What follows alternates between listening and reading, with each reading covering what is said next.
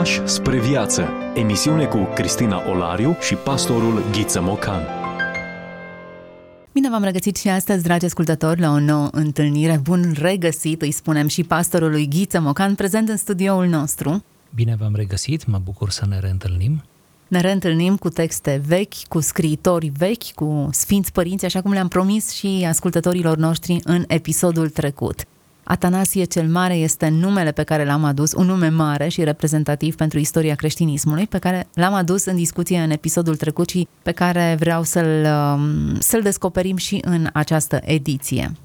Prin Atanasie cel Mare ne aflăm din punct de vedere cronologic în secolul IV după Hristos, într-un loc important pentru creștinismul primelor secole, Alexandria, unul dintre scaunele patriarhale la vremea aceea, să nu uităm că erau doar câteva astfel de locuri importante din punct de vedere creștin, era Roma, Alexandria, Antiohia, Ierusalim, Constantinopol, aceste nume de localități, prin ele însele importante și care au devenit epicentre ale creștinismului primar.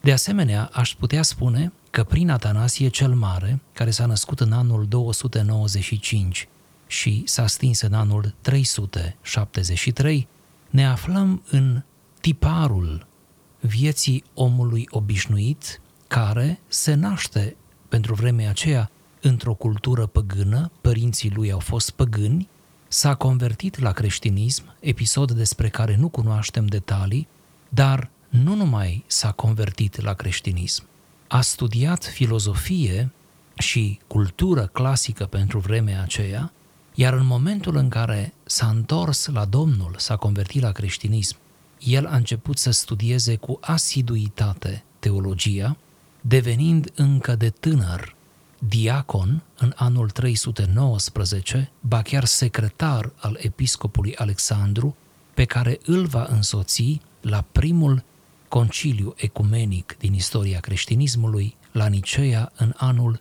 325. Viața lui Atanasie cel Mare, despre care nu vom spune prea multe azi, pentru că am spus în emisiunea trecută, viața lui Atanasie așadar a fost plină de peripeții.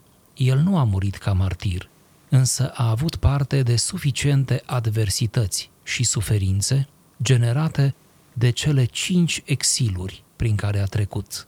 A fost de cinci ori alungat din Alexandria sau a plecat el înainte de a fi alungat și acest lucru s-a întâmplat fie în urma unei hotărâri a unor sinoade locale eretice, conduse de arieni, de cei care urmau învățătura lui Arie sau Arius, sau trimis în exil de câte un împărat, care fie era arian, fie era apostat, adică păgân, și încerca în felul acesta să reașeze la loc de cinste templele păgâne.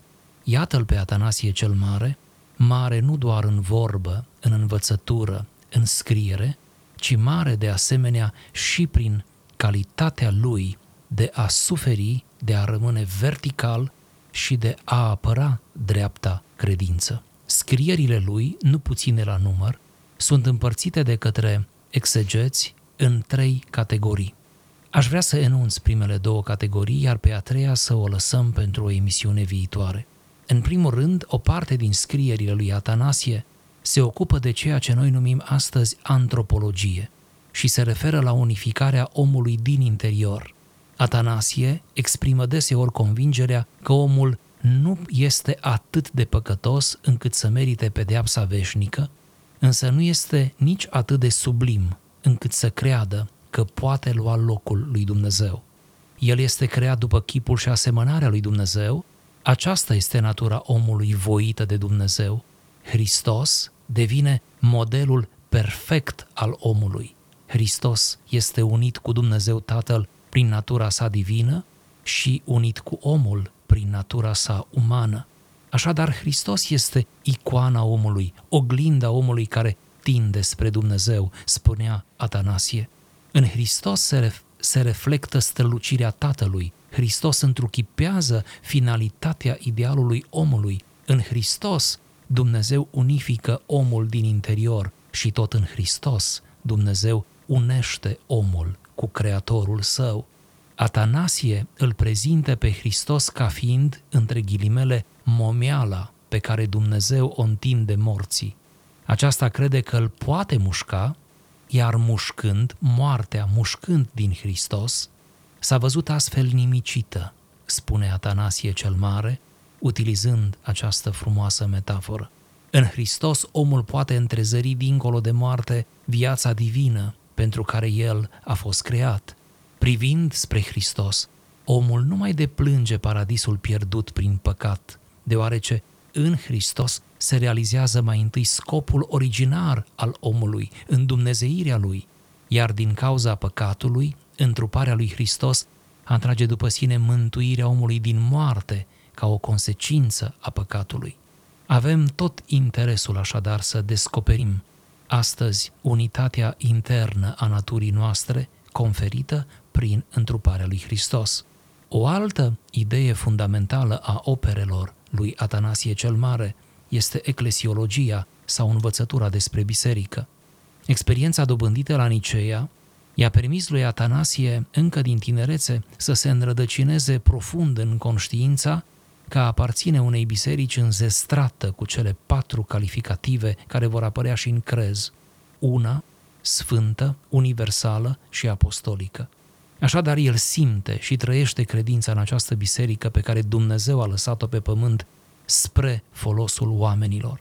În timpul lui Atanasie exista conștiința unor locuri importante ale creștinismului de unde trebuie conduse, într-un fel, destinele bisericii. Sunt acele locuri pe care le-am menționat adineaori. Ei bine, Atanasie, prin scrierile lui, prin predicile lui, tot timpul a țintit spre această idee de unitate a bisericii și spunea adesea, nu poate fi apărată credința autentică fără o unitate profundă a creștinilor autentici. Deci facem cumva corp comun ca să apărăm credința pe care Hristos a lăsat-o apostolilor și prin apostoli, iată, a ajuns până la noi. Cât de important era, pentru că el este unul din numele reprezentative în ce privește uh, crezul creștin, în episodul trecut am uh, citit o scriere de asta care era aproape ad literam uh, crezul de la Nicea, el însuși fiind un susținător al acestui consiliu, al punctelor de vedere care au fost enunțate în cadrul acestui consiliu. E bine, cât de important era și cât de important este pentru credința noastră actuală acest crez creștin și enunțarea acestor adevăruri în formula în care au fost ele enunțate în secolul IV. Pe lângă rugăciunea Tatăl nostru, poate ar fi bine în comunitățile noastre, atunci când ne adunăm la biserică, ar fi recomandat să citim uneori sau să recităm crezul, tocmai ca să ne definim prin aceasta și să ne reasigurăm de credința noastră, să ne înrădăcinăm în credința noastră. Crezul de la Nicea și Constantinopol, pentru că ce avem noi este produsul acelor două concilii, 325-381,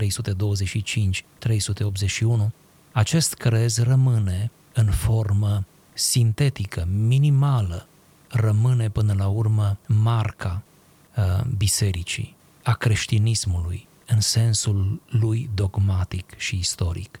Deci uh, putem exprima creștinismul întreg cu toate fațetele lui și nuanțele lui, îl putem exprima prin acest crez pe care ar fi bine să-l cunoaștem și să-l recităm și individual și de ce nu în comunitățile noastre. Frânturi de înțelepciune. Vorbim despre autori care nu au voie să fie uitați. Discuție cu pastorul Ghiță Mocan.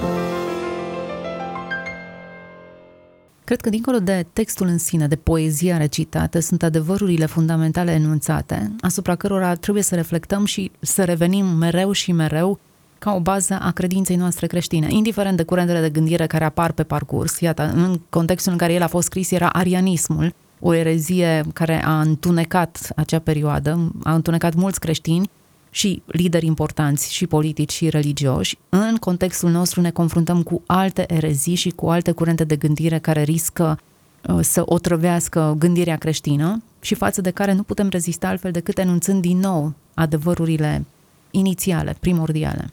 Da, enunțând crezul, cred că acționăm, cum se spune în medicină, profilactic. Adică luăm, și curativ. Da, luăm timp. dinainte tratamentul care ne ajută să evităm anumite contaminări.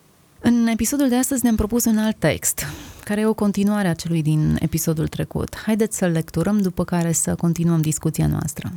Să iubim mult postul, pentru că mare asigurare este acesta, și rugăciunea și ajutorarea oamenilor nevoiași, deoarece îl mântuiesc pe om de moarte. Precum din cauza mâncării și a neascultării a fost alungat Adam din rai, astfel iarăși, cu postul și cu ascultarea, acela care dorește intră în rai. Vezi ce face postul? Bolile le vindecă, rănile trupului le usucă, demonii îi alungă, gândurile viclene le îndepărtează și mintea o face luminoasă. Și iarăși, inima o face curată, trupul îl sfințește și înaintea tronului lui Dumnezeu îl înfățișează pe om. Așadar, fiecare om care este deranjat de un duh necurat, dacă va înțelege și va folosi medicamentul acesta, îndată duhul cel necurat se mâhnește și fuge, deoarece se teme de post. Pentru că foarte mult se mulțumesc demonii cu desfrâul, cu beția și cu odihna trupului. Mare putere este postul și multe succese decurg din acesta. Și apoi, cum oamenii săvârșesc fapte atât de mari, petrecându-se cu aceștia semne minunate și cum Dumnezeu dăruiește prin aceștia vindecare bolilor, dacă nu prin asceză, smerenie și viață virtuoasă. Fiindcă postul este viața îngerilor și cel care se folosește de ea se află în rândul îngerilor.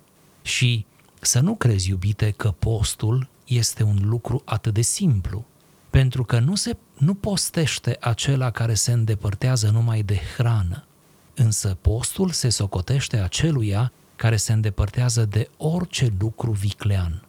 Deoarece, dacă postești de mâncăruri și nu-ți păzești gura de cuvântul viclean, mânios, mincinos sau sperjur, sau dacă îți critici dur aproapele, dacă toate acestea ies din gura postitorului, atunci postul nu aduce niciun folos încă și tot efortul lui îl pierde. Iată cum um, revenim din nou la disciplinele de bază, disciplinele spirituale, da? Postul, rugăciunea. Câți dintre noi postim și ne rugăm așa cum știm că trebuie să o facem? Sper că destul de mulți. Sper că majoritatea postesc și se roagă. Și dincolo de speranțe? Dincolo de speranță nu avem nimic. Revenirea aceasta din nou și din nou concentric la adevărurile de bază nu sunt lapte duhovnicesc dacă e vorba să mă întorc la textul biblic, ci sunt însăși rădăcinile noastre. Cu cât avem rădăcini mai puternice și bine fortificate, cu atât avem șanse să ne dezvoltăm tulpina și să aducem roadele pe care le așteptăm fiecare dintre noi. Cred că trebuie să reconsiderăm postul ca să-l putem asuma și practica. Aș începe cu un detaliu antropologic. Cred că postul trebuie definit întâi de toate prin participarea trupului nostru la închinare. N-ar trebui să ne permitem să ne închinăm Domnului doar cu mintea, doar cu cuvintele. N-ar trebui să fie doar meditație și rugăciune, adică rostire. N-ar trebui să ne închinăm lui Dumnezeu doar cu lectura Scripturii. Toate acestea sunt importante, ele sunt de altfel complementare, cum știm. Însă, trebuie să facem pasul decisiv, adică să mergem până la ultima consecință a devoțiunii noastre, adică să includem în închinare și trupul nostru. Probabil cu toții resimțim această dificultate, pentru că trupul este cel mai îndărătnic, parcă, dintre toate, și trupul se supune greu. Trupul nostru, trupurile noastre, mai ales a celor din aceste perioade, cu mâncare la discreție, cu o anumită bunăstare și cu o anumită idolatrie a gustului, trupul nostru s-ar putea să protesteze vehement și să cedeze greu, însă postul înseamnă să te închini cu întreaga ființă, să aduci și trupul în închinare. Ori nu poți pune trupul în închinare altfel decât prin asceză, decât privându-l temporar de mâncare, decât uh, uh, aducându-l în starea aceasta de slăbiciune, nu? În condițiile în care, slăbind trupul, întărim sufletul. Vă rog să observați cum Atanasie cel Mare, și nu e singurul, uh, vorbește despre faptul că însăși căderea lui Adam și a Evei, a protopărinților noștri, s-a produs în condiții de nepostire. Părinții bisericii, și aici este un argument frumos, luați-l măcar ca un argument frumos, spuneau că dacă în ziua aceea când șarpele i-a ispitit, ei ar fi fost în post, atunci le-ar fi fost mai ușor să asculte, pentru că, vezi, nu puteau încălca. Dar pentru că n-au postit, prin nepostire, prin nemâncare, uh, iată-i ce au făcut. Sigur că argumentul poate fi discutat din punct de vedere hermeneutic, dar aici e folosit mai degrabă cu valențe pastorale, spunând Adam, prin nepostire, a pierdut raiul. Noi, prin postire, recâștigăm raiul în sensul spiritual. Acum, gândindu-ne la post ca la o privare de mâncare, există o dispută aici. În ce măsură această privare de mâncare se reflectă spiritualitatea? În ce măsură îmbuibarea reflectă din nou o anumită închinare sau o formă de închinare? Da, poate nu e prea corect pusă problema. Dacă citim această literatură duhovnicească a primelor secole, observăm că postul nu este văzut ca o emblemă a spiritualității. Din potrivă, postul, ca toate disciplinele spirituale, sunt abordate profilactic, adică uh, postim tocmai ca să uh, nu cădem, ca să nu ajungem în stările, uh, în stările acelea. Îmbuibarea de mâncare, nu care este opusă postului, plăcerea aceasta a gustului, Îmbuibarea de mâncare este văzută ca, un, ca o cădere, în sensul că ea prilejuiește traiul cel bun, care duce după aceea la păcatele trupului, la vorbirea ușoară, Uh, și la alte forme de, uh, de rău pe care le poate practica omul. Deci nu este o emblemă, da, nu este, o, este mai degrabă un exercițiu, este mai degrabă un antrenament pe care noi îl, îl facem, iar ei aveau reguli foarte stricte în primele secole, în care zi să postim, câte zile să postim, ce anume să facem în timpul postului, deci erau foarte multe reglementări. Faptul că găsim în scrierile din primele secole atâtea referiri la post arată cât de prezent era postul în vremea aceea. M-ați întrebat la început dacă oamenii astăzi mai postesc. Uh, eu spuneam sper că postesc. Poate că unul dintre motivele pentru care unii nu postesc este că vorbim rar despre, acest, despre aceasta, chiar în bisericile noastre. Întorcându-mă la textul pe care l-am lecturat, Atanasie spune în, în felul următor – Postul bolile le vindecă, rănile trupului le usucă, demonii îi alungă, gândurile viclene le îndepărtează, deci iată are un anumit rol și de prevenție, dar în același timp și un rol curativ, te vindecă. Și interesant, după aceea rea ideea cu demonul. Demonul cel rău se mâhnește atunci când postim. Demonul cel rău se mâhnește și fuge, iar demonii se mulțumesc. Îmi place că se mulțumesc sau se mâhnesc în fața fie a desfrâului, fie a ascezei, a reprimării acestei, eu știu, apetitului. Asceza pune pe fugă demonii, sintetizând ceea ce tocmai ați citat. Lipsa ascezei îi face pe demoni să se mulțumească, să se odihnească în chip, iată, nefericit, fatal poate, în sufletul omului. Vedeți, iarăși, în această literatură apare foarte des noțiunea de diavol, de demon. Noi am scos adesea aceste cuvinte din discursul nostru pentru că le considerăm contondente, malefice, le considerăm prea de tot. Și atunci, cumva, scoțând tot felul de cuvinte de felul acesta, am ajuns ca să simplificăm atât de mult lucrurile, încât aproape nu ne mai temem de nimic. De altfel, noi toți admitem că ne aflăm într-o bătălie spirituală.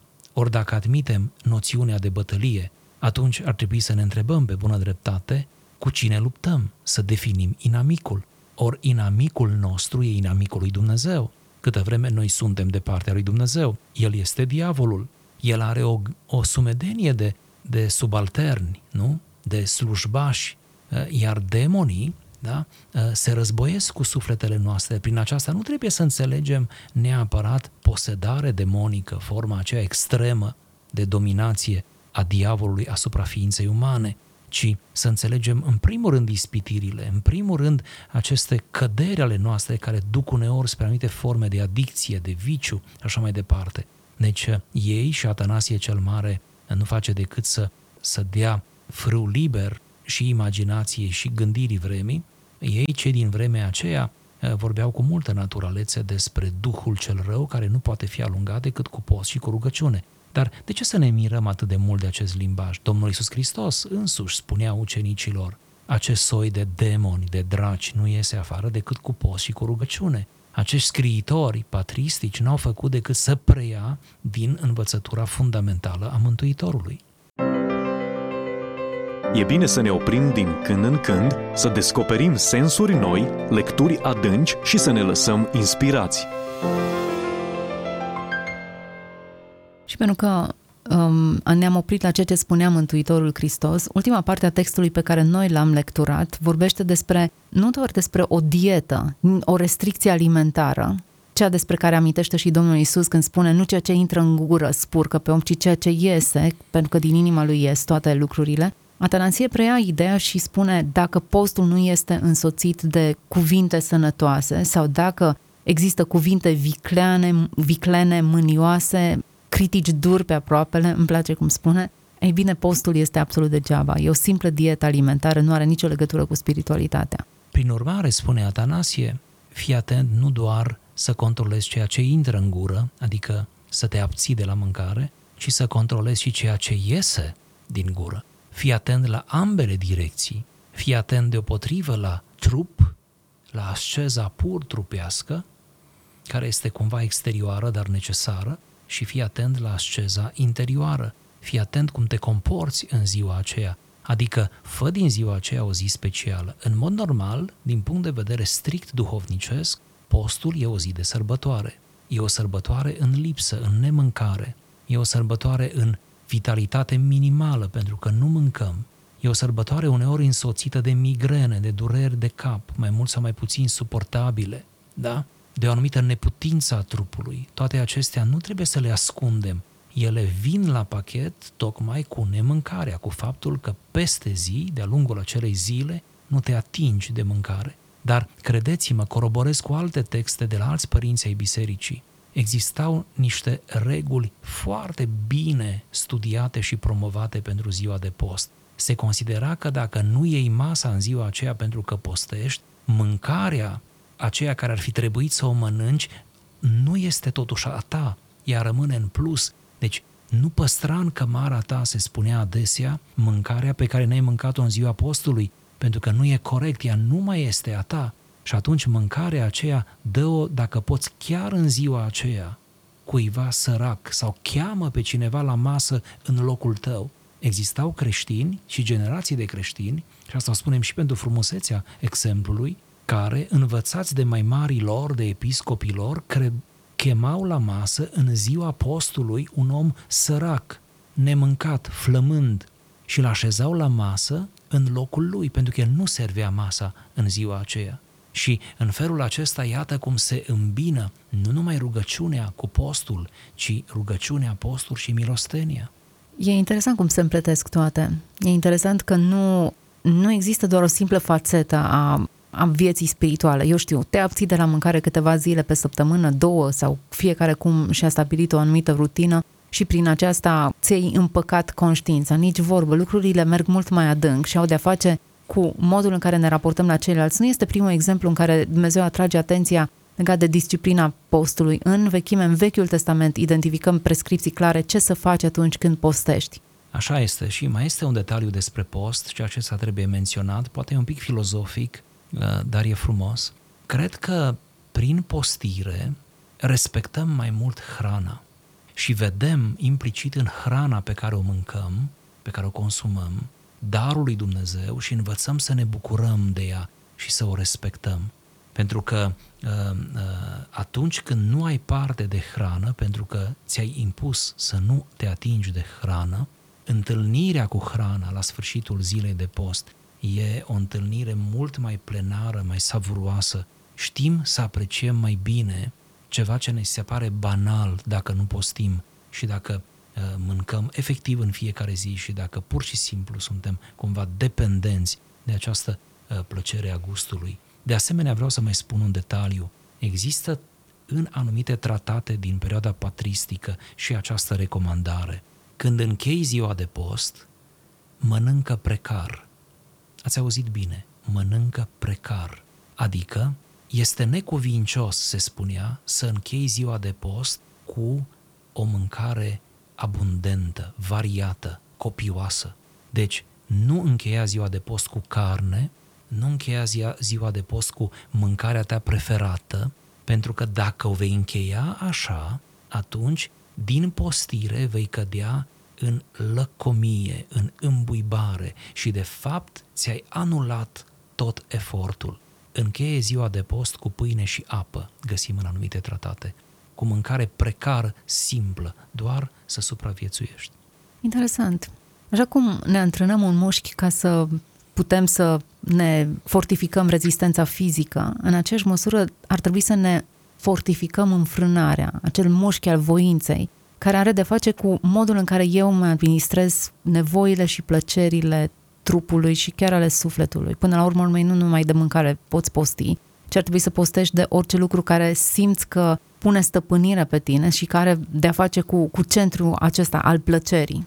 Nu putem sui spre Dumnezeu fără asceză, fără abstinență, fără autoimpunere. Nu putem sui spre Dumnezeu. Lucrul acesta trebuie să-l strigăm tare și să-l repetăm până la epuizare. Nu putem sui. Toți am încercat uneori altfel, mai ușor, și ne-am dat seama că nu ne-am făcut mai buni, ci ne-am făcut mai răi.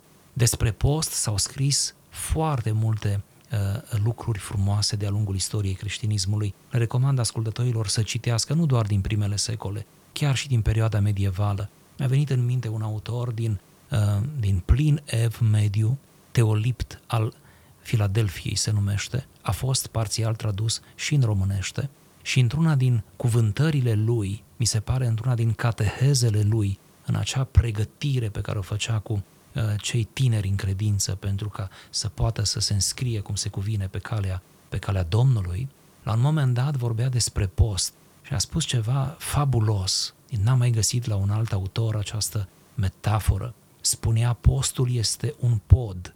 Ați auzit bine, un pod, o punte. Și atunci te întrebi, bine, punte spre ce?